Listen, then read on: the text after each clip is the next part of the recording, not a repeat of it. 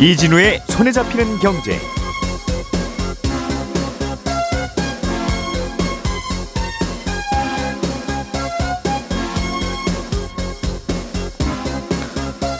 안녕하십니까, 이진우입니다. 우리나라에 청약통장에 가입한 사람은 이천칠백만 명이 조금 넘습니다. 어, 인구의 절반 좀 넘게 들고 있는 게 이 청약통장인데요. 앞으로 청약통장의 금리가 조금 오르고 어, 청약가점제에도 변화가 생깁니다. 오늘은 청약통장과 관련한 제도 변화 어, 이야기 좀 들어보겠고요. 일부, 어, 일본의 이 분기 경제 성장률이 발표됐는데 시장 전망치보다 두 배 넘게 나왔습니다. 어, 깜짝 놀랄 성적표라서 그런지 일본 현지에서도 이 수치를 아직은 반신반의하고 있다는데, 일본 경제가 깜짝 성장한 이유 뭔지 알아보겠습니다.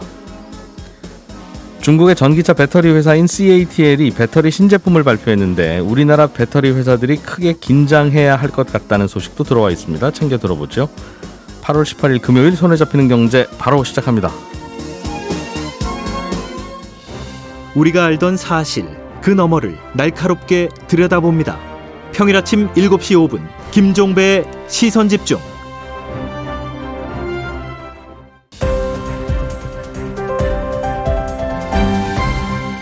이진우의 손에 잡히는 경제. 네, 오늘은 행복자산관리연구소 김현우 소장, 손에 잡히는 경제 박세훈 작가, 그리고 한국경제신문의 이상은 기자, 이렇게 세 분과 함께합니다. 어서 들어오세요. 네, 안녕하세요. 청약통장 변화가 일단은 제일 어, 실생활에 네. 피부에 와닿는 거네요. 네, 많은 어. 분들이 해당되실 텐데요. 예. 먼저 이달 안에 청약통장의 이율이 약간 올라갑니다. 이자율? 예. 예. 현재는 이 퍼센트 이상 유지, 아, 이 년 이상 유지할 경우 연 이 점 일 퍼센트의 금리로 이자를 주는데, 음. 이게 영 점 삼 퍼센트 포인트 올라가서 어, 최고 연 이 점 팔 퍼센트를 지급해줍니다. 아, 그래서 청약통장 가입자 뭐 이천칠백만 명 가까이 혜택을 본다는 설명인데, 근데 이렇게 청약통장 금리를 올려주려다 보니까 이것도 돈을 어디선가 조달을 해오는 그 조달금리니까 음. 에, 수익을 내야 되잖아요. 정책대출의 디딤돌 대출하고 버팀목 전세자금 대출 금리도 똑같이 영 점 삼 퍼센트 포인트 상승합니다. 네. 그러니까 청약통장으로 모인 돈은 사실 주택공급사업을 비롯해서 이런 정책대출의 재원으로 쓰이거든요. 네. 은행에 뭐 예금이자 오르니까 대출이자 오르는 것과 똑같은 건데 음. 아, 그래서 현재 대, 디딤돌 대출의 금리가 상단이 삼 퍼센트인데 삼 점 삼 퍼센트로 오르고요. 버팀목 전세자금 대출도 최고 이 점 사 퍼센트였던 것이 이 점 칠 퍼센트로 조정됩니다. 음. 아, 이 청약통장 금리를 지금 올리는 이유가 이 은행 예금에 비해서 청약통장 금리가 너무 낮아서 실효성이 부족하다, 이런 국민적 수요를 반영했기 때문이라는 설명이긴 한데 음. 사실 이 청약통장이라는 건 단리인데다가 길게는 사실 뭐 청약이 당첨될 때까지 수십 년을 유지해야 되는 통장이라서 음. 이율이 지금 올라간다고 해서 당장에는 별 도움이 되지 않을 뿐더러 올려봐야 사실 은행 예금과의 격차는 아직까지도 크게 음. 지금 벌어져 있잖아요. 그러니까 집, 저, 집 마련할 때 혜택 준다는 이유로. 그렇죠. 어, 이 돈 너무 싸게 가져가서 쓰는 거 아니냐. 네. 음. 근데 저축의 목적보다는 사실은 아파트 청약 기능 때문에 가입하는 건데 네. 굳이 정책대출 금리를 올려가면서 지금 청약통장의 금리를 이렇게 올려줄 필요가 있는지 약간 그것도 음. 개인적으로는 의문입니다. 어차피 금리 영 퍼센트라고 해도 네. 가입하실 거니까. 네, 가입해야 되는 뭐 거고. 기왕 신세 지는 김에 뭐 확실하게 지지. 뭘 이걸 굳이 영 점 삼 퍼센트 포인트로 올려서 네. 그래도 똑같이 시중이자보다 한참 안 주는 건 마찬가지인데. 맞습니다. 그런 개인적인 의견이 있으시다는 거군요. 네, 개인적입니다. 음, 알겠습니다. 어, 그리고 이 청약통장과 제도와 관련한 다른 변화들도 좀 있는 것 같은데. 네, 요거는 좀 눈여겨보셔야 되는 건데 특히나 공공주택 청약에 있어서 굉장히 중요한 부분이 바뀝니다. 예. 미성년일 때 청약통장에 가입한 기간을 지금 이 년에서 앞으로 오 년으로 늘려주겠다라는 건데요. 이 공공주택의 당첨자를 선정을 할 때는 예. 주택의 면적에 따라서 당첨자 선정 방법이 달라집니다. 네. 아, 전용 면적이 사십 제곱미터 이하인 경우에는 납입 횟수가 많은 사람, 그리고 사십 제곱미터를 초과하는 경우 납입 금액이 많은 사람을 봐요. 그러니까 오랫동안 음. 가입해서 꾸준하게 많은 돈을 넣는 게 유리하다는 건데 횟수나 금액이나 그게 그거죠? 음, 조금 다릅니다. 그러니까 횟수를 채우는 건 이만 원 내도 일 회고 네. 십만 원 내도 일 회고 예. 그러니까 면적이 작은 분들, 작은 아파트 같은 경우에 청약하는 분들은 조금 음. 더 이제 자산 규모가 적을 거라고 판단하고 근데 이만 원이나 십만 원이나 집 살려고 붙는 분이 네. 한 달에 팔만 원 더 내고 덜 내고 하는 게 네. 그게 뭐 집 사는 데 큰 영향 주겠습니까? 사실 청약통장에 돈을 모아서 그 돈으로 집을 집 사는 게 아니니까 네. 음. 그래서 십만 원은 너무 부담스러워서 못 넣고 뭐 그 이만 원은 괜찮은 정도라면 집 살 상황이 아직은 아닌 거죠. 아닐 가능성이 높죠. 음. 그런데 어쨌든 그렇게 면적을 기준으로 횟수와 네. 금액을 예. 나누기는 하는데 예. 다만 이제 횟수를 인정하는 건 월 최대 일 회까지만 음. 그리고 금액은 월 최대 십만 원까지만 인정을 해줍니다. 그러니까 한 달에 십만 원씩 열 달을 납입해서 백만 원을 채운 사람이나 음. 뭐 한 달에 백만 원씩 열 달을 납입해서 천만 원을 채운 사람이나 사실상 음. 어, 인정되는 금액은 백만 원으로 똑같은 거죠. 그러니까 이게 돈 없어서 못 가입하는 경우는 아닐 거고 네. 가능한 한 먼저 가입해서 많이 부었어야 되네요. 그렇습니다. 빼먹지 말고. 예. 그래서 음. 한 살이라도 어렸을 때 가입해서 십만 원씩 꾸준히 납입하는 게 가장 유리한데 네. 미성년 기간에 가입한 부분에 대해서는 최대 이십사 회 이백사십만 원까지만 인정을 해줍니다. 예. 그러니까 뭐 태어나면서부터 가입했다고 하더라도 어, 열아홉 살이 될 때까지는 딱 이 년 이백사십만 원만 인정이 되는 거죠. 그래서 열일곱 살 이전에는 가입하지 마세요라고 김 소장님이 그렇게 네. 말씀 주셨잖아요. 네. 그래서 저는 그때 아니야 나라제도 어떻게 바뀔지 모르니까 그냥 넣으세요. 이거 나라 믿다가 막 그 굉장히 실망하는 경우가 네. 우리나라에 아직도 많습니다. 말씀드렸죠. 제가 아직 순진했나 봅니다. 예.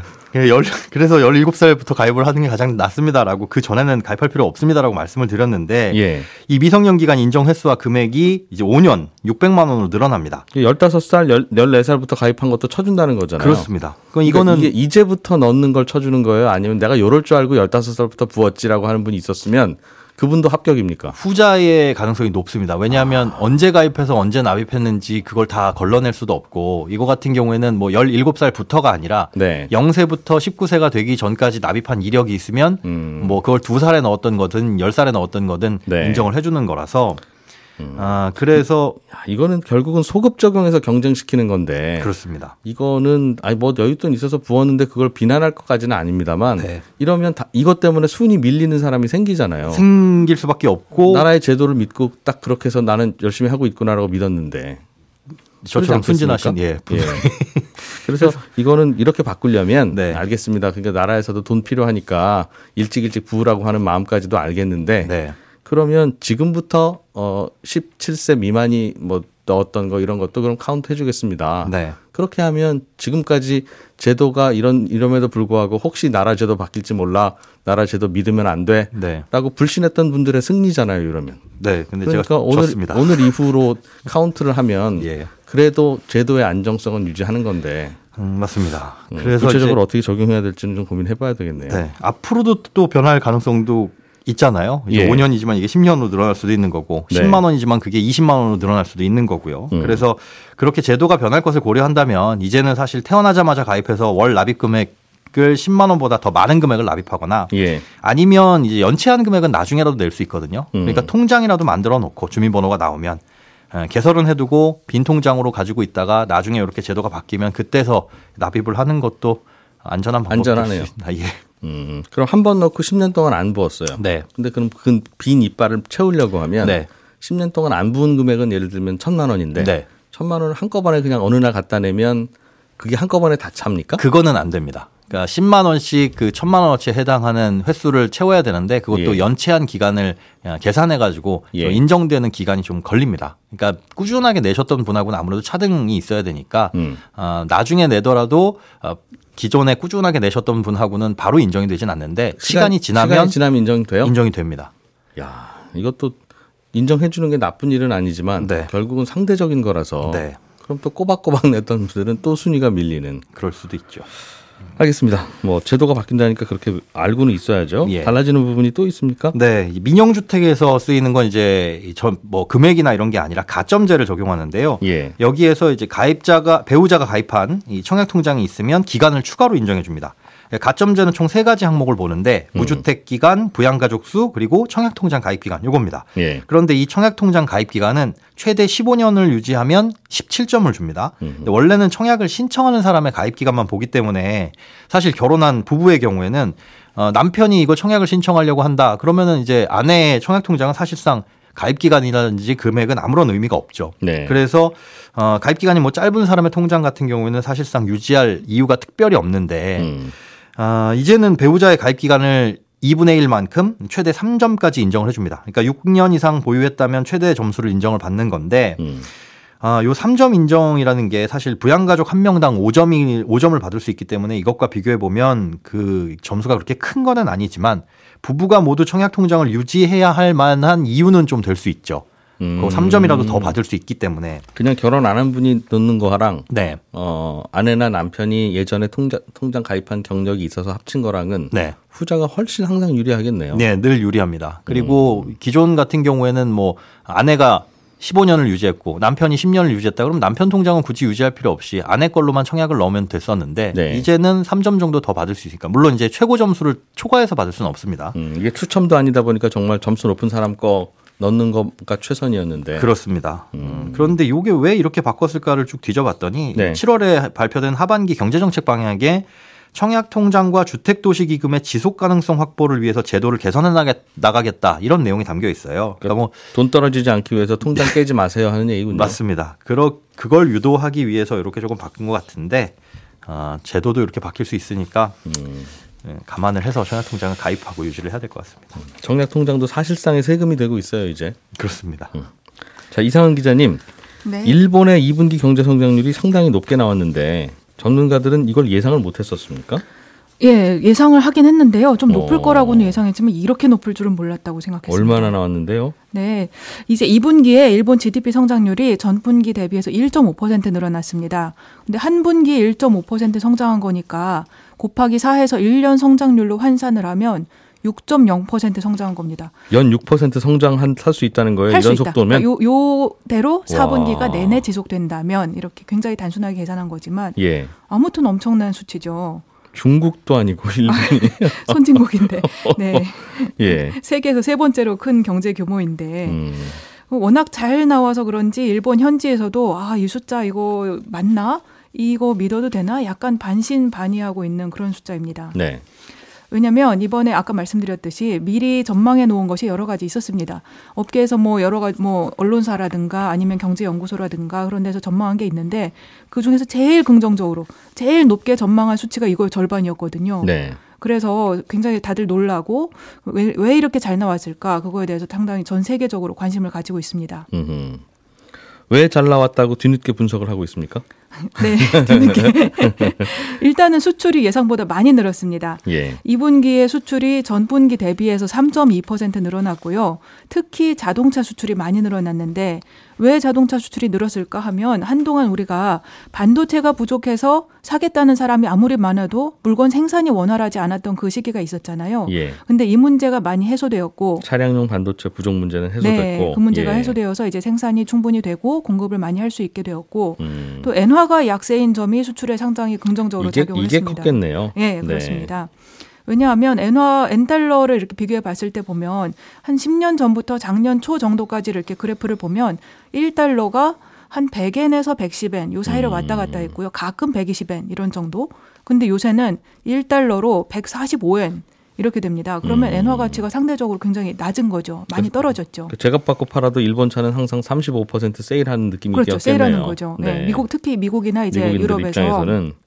소비자들이 보기에 야 이거 일본차 상대적으로 엄청 싸다 이렇게 생각할 수 있게 되었고요. 네. 또 이제 팬데믹이 끝나서 지난 사월 달에 일본 정부가 여러 가지 이제 출입국 통제를 많이 풀었습니다. 그래서 관광객이 그때부터 굉장히 많이 늘어났고요. 그것도 수출로 잡히는 요인입니다. 음. 또, 또 다른 요인도 있는데 수입도 예. 많이 줄었습니다. 수입은 사 점 삼 퍼센트 줄었거든요. 이게 줄면 경제 성장률은 높게 나타나죠. 예, 음. 왜냐하면 순수출을 따지기 때문에 네. 그런데요. 왜, 왜 수입이 줄었는가 보면 이제 원유나 가스 같은 에너지 가격의 변동에 따른 그런 영향이 크고요. 음. 그래서 수출은 굉장히 많이 늘고 또 수입도 많이 줄고 이러다 보니까 순수출 부분이 상다, 상대적으로 증가하면서 음. 전체적으로 많이 성장률이 높아졌습니다. 그럼 일본 경제 어닝 서프라이즈를 한마디로 원인을 딱 요약하면 원화, 아, 엔화 엔저. 약세에 따른 엔저에 따른 네. 수출 서프라이즈. 네, 그러, 음. 그렇게 요약할 수 있습니다. 그렇군요. 네. 예. 다만 이제 경제 성장률을 구할 때는 그것만 가지고 하는 건 아니고 소비 금액, 투자 금액 이런 걸 포함을 하는데요. 네. 사실 그 두 가지는 꽤 부진했습니다. 좀 음. 예상했던 것보다도 부진했습니다. 음, 소비는 아직 안 살아나고 있다. 네, 음. 오히려 약간 뒤쳐 그 이렇게 뒤로 뒷걸음질을 쳤는데요. 네. 소비는 이 분기에 오히려 영 점 오 퍼센트 줄어든 걸로 나왔습니다. 전분기 음. 대비해서 연율 기준으로 아, 아 연율이 아니고 전분기, 전분기 기준. 기준으로. 예, 예, 예. 예. 왜냐하면 세계적으로 이제 원자재 가격도 오르고 금리도 오르고 그래서 물가가 많이 올랐는데요. 음. 우리도 그걸 다 피부로 느끼지 않습니까? 예. 근데 일본의 임금은 이, 이 기간 동안에 별로 안 늘었거든요. 음. 오르지 않았기 때문에 또 엔화가 약세라는 것은 이제 수출은 좀 싸게 할 수 있지만 수입의 물가는 오른다는 이야기고요. 그러다 보니까 사람들이 지갑을 열기가 좀 부담스러운 때가 되었죠. 음. 그래서 네. 음, 소, 소비는 아직 안 늘고 있고 네. 음, 투자도 안 늘고 있고 네, 투자도 늘어날 것으로 예상했는데 똑같았고요. 안 늘었고요. 음. 그래서 투자가 좀 늘고 소비가 늘고 그래야 성장이 지속될 수 있는 여건이 마련되는데 예. 특히 그리고 일, 일본의 지디피는 절반이 소비로 구성되어 있거든요. 그러니까 음. 소비가 좀 늘어나야 계속 성장이 지속되는 건데 아무래도 이 분기 수치가 이게 계속 이어지기는 조금 힘들다 이렇게 보는 사람들이 많습니다. 음, 그렇군요. 그래도 일본의 경제 성장률이 뭐 우리보다도 훨씬 높고 요즘 분위기로서는 중국보다도 높게 나온 거니까. 아 그렇죠. 네. 아, 이게 일본의 잃어버린 삼십 년인지 잃어버린 삼십삼 년인지가 다 끝나가는 거 아니냐 하는 예상은 여전히 유효하네요. 아 그래도 예전보다는 조금 분위기가 달라지긴 했습니다. 우리나라보다 이제 경제 성장률이 일본이 더 높을 수 있다 이런 것 자체가 외환위기 이후에 거의 음. 처음이고요. 우리가 부진한 거죠, 사실은. 네, 우리가 음, 조금 생각보다는 네, 우리가 네. 좀 더 부진한 거고. 네, 네. 음. 하, 근데 우리는 지금부터 이제 그 고령화가 시작되는 나라라서. 네, 맞습니다. 음, 네. 일본은 지금 뭐 이제 고령화의 피크에서 거의 흔, 흔, 흐느적거리고 있는데도 이런 숫자를 내니 놀랍긴 하네요. 네. 그런데 음. 이제 말씀드렸듯이 소비가 또 잘 살아나지 않고 수출도 예. 중국이나 유럽 상황에 따라서 다시 꺾일 수 있어서 음. 앞으로 또 두고 봐야 됩니다. 예, 알겠습니다. 일본 경제 서프라이즈. 박 작가님, 네. 음, 중국의 전기차 배터리 만드는 회사가 씨에이티엘인데 예. 여기 이, 이 회사에서 새로운 배터리를 발표했나 봐요. 그렇습니다. 음. 한국 배터리 회사들이 서프라이즈할 소식인데 음. 주행 거리가 길어지고 충전 속도가 빨라졌거든요. 이거 그럼 배터리는 이러면 왕인 건데. 그렇습니다. 예. 근데 또 배터리 만드는 회사가 배터리 성능 좋게 만들었다는 게 뭐 그리 대단하냐 할 수도 있지만 음. 중국 배터리 회사들이 만드는 배터리의 가장 큰 단점이 주행 거리랑 성능이었거든요. 싸기는 싼데. 네. 그리고 불도 음. 좀 덜 난다는 거지만. 근데 예. 단점으로 지적되던 주행 거리가 성능이 개선됐다는 걸 하니까 관심을 가질 수밖에 없는 겁니다. 아 이게 철 들어가서 원가는 싸다는 엘에프피 배터리. 배터리 그렇습니다. 예. 어, 이 엘에프피 배터리는요. 그 이걸 장착하면 전기 자동차가 완전히 충전된 상황에서 한 사백 킬로미터 정도 달릴 수 있거든요. 그게 지금. 조금 아쉬웠죠. 좀 아쉽죠. 음. 그런데 똑같은 크기의 배터리라도 전기를 더 많이 저장할 수 있게 해서 그럼 에너지 효율이 높아지니까 예. 한 번 충전해서 더 멀리 갈 수 있거든요. 예. 이렇게 해가지고 새로 나오는 건 이제 칠백 킬로미터까지 달릴 수 있게 만들었다는 겁니다. 음, 배터리를 더 양을 더 늘려서. 네. 예. 우리나라 배터리 회사들이 만드는 그 배터리는 한 번 충전에 한 팔백에서 구백 킬로미터 정도 가니까 음. 주행 거리는 이제 많이 따라잡은 거죠. 네. 그리고 충전 속도도 훨씬 빠르게 만들었다는 거고요. 음. 물론 그렇다고 발표만 한 거지 실제로 되는지는 아직 눈으로 확인은 안 됐습니다만 어쨌든 이쪽 발표로는 이렇게 좋아진 배터리를 내년 일 분기부터 양산한다고 했거든요. 네. 양산에 나선다라는 건 완성차 회사랑 공급 계약을 마쳤다는 얘기입니다. 예. 완성차 회사도 배터리의 성능을 인정한 삶이 되는 건데 음. 아직 어디랑 계약을 했는지는 밝히질 않아서 그래서 유월 어느 회사가 탑재를 할 거냐 하는 것도 지금 관심입니다. 야. 지금 이게 배터리 업계는 우리나라가 만드는 방식의 배터리와 예. 중국 방식이 두 가지가 있는데 네. 말씀하신 대로 중국 방식은 가격은 싸고 좀 안정적이긴 한데 그 주행거리가 쌩하는 성능이 잘 안 나오는 네. 이제 그게 조금 답답한 이제 그런 면이 있었는데 더 이상 안 답답하다 이거는 그렇습니다. 그런 발표를 한 거니까 그렇죠. 우리나라 배터리 회사들이 좀 긴장을 해야 되나요 그러면? 그렇습니다. 요즘 전기차 회사들의 최대 화두가 얼마나 싸게 전기차를 만들어서 파냐는 거거든요. 가격 경쟁하고 있죠. 그렇습니다. 그러려면 음. 배터리 가격이 낮아야 됩니다. 대표적인 게 테슬라잖아요. 계속해서 네. 가격을 내려서 팔고 있는데 가격 내려서 팔 수 있는 이유가 이미 나와 있는 이 씨에이티엘의 배터리를 써서 그런 거거든요. 그런데 이제는 주행 거리까지 길어진 싼 배터리가 나온다고 하면 이건 파급력이 꽤 클 수밖에 없습니다. 네. 근데 앞으로가 더 걱정인 게 우리나라 배터리에 들어가는 코발트나 망간, 니켈 이런 건 매장량이 풍부하지가 않거든요. 비싸죠, 그래서. 그렇습니다. 그런데 앞으로는 이차전지 배터리가 더 많이 쓸 것 같잖아요. 그런데 음. 매장량이 풍부하지가 않으면 니켈하고 코발트의 가격은 올라갈 수밖에 없습니다. 예. 그러면 우리나라 회사들이 만드는 배터리의 가격이 훨씬 비싸지거나 아니면 필요한 수요를 못 맞출 수 있으니까 그게 걱정인 음. 거고요. 근데 중국 배터리에 들어가는 철은 매장량이 엄청나니까 예. 앞으로 배터리 사용량이 는다고 해도 가격이 크게 뛰진 않을 겁니다. 음. 그럼 점점 더 배터리의 대세는 한국식보다는 중국식 엘에프피로 바뀔 가능성이 높아질 수 있거든요. 네. 그래서 지금 우리나라 배터리 업체들도 전략을 이제 좀 바꿔서 중국식 엘에프피 배터리를 만들려고 하고는 있는데 음, 철 많이 들어가는 걸로 네. 네. 먼저 시작한 중국의 설비와 제조 노하우 그리고 원가 경쟁력을 어떻게 따라갈지 이 부분이 숙제가 될 것 같습니다. 그러게요. 그래서 많은 선진국들이 배터리는 일단은 우리가 안 만들고 한국산 사다 쓰, 쓰다가 네. 어, 이게 모델이나 표, 표준이 결정되면 그때 투자할 거야 네. 라는 판단을 했다고들 하는데 우리나라 배터리 회사들 경쟁력이 좀 유지가 돼야 되는데 말이죠. 예. 어. 예, 예, 김현우 소장, 이상은 기자, 박세훈 작가였고요. 저희는 광고 잠깐 듣고 친절한 경제로 이어갑니다. 형, 이거 세일한다는데 살까? 사세요. 선배, 그 동네가 요즘 싸다는데? 사세요. 아저씨, 사세요. 사십시오. 음, 사세요. 여러분, 뭐든 쌀 때 사셔야 됩니다. 부동산은 그게 언제일까요? 스물네 번째 경제 콘서트 구월 이일 토요일 낮 두 시 신청은 팔월 십사일부터 일주일 동안 손경제 홈페이지에서.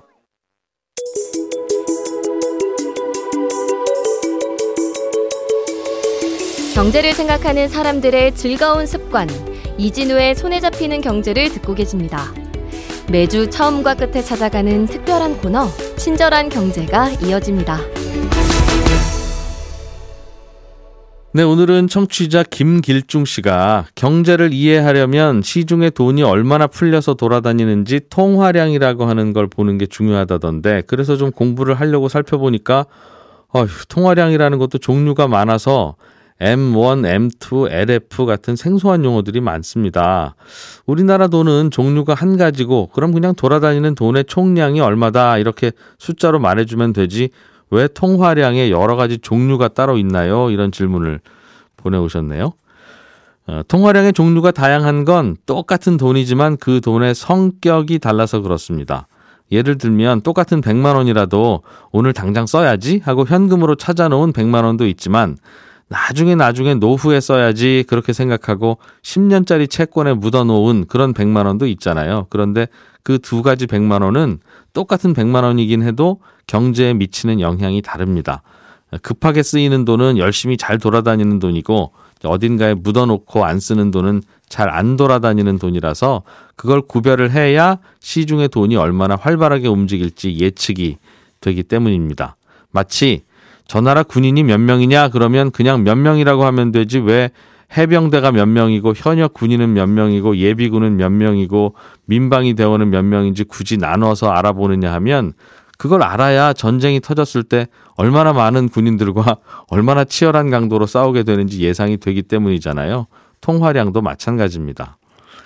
그런데 사실 통화량은 구별은 그렇게 하지만 실제로는 그 구별이 크게 유용하지는 않습니다. 왜냐하면 군인이야 뭐 예비군을 바로 해병대로 바꿔서 투입할 수는 없지만 돈은 삼 년짜리 정기예금에 묻어놨어도 바로 현금으로 또 깨서 찾아서 쓸 수 있거든요. 그리고 사람들의 심리에 따라서 당장 쓰려고 찾아놓은 돈도 또 불안하면 안 쓰기도 하고 그렇기 때문에 통화량 그 자체를 잘 관찰한다고 어떤 힌트나 단서가 잘 잡히는 건 아니고요.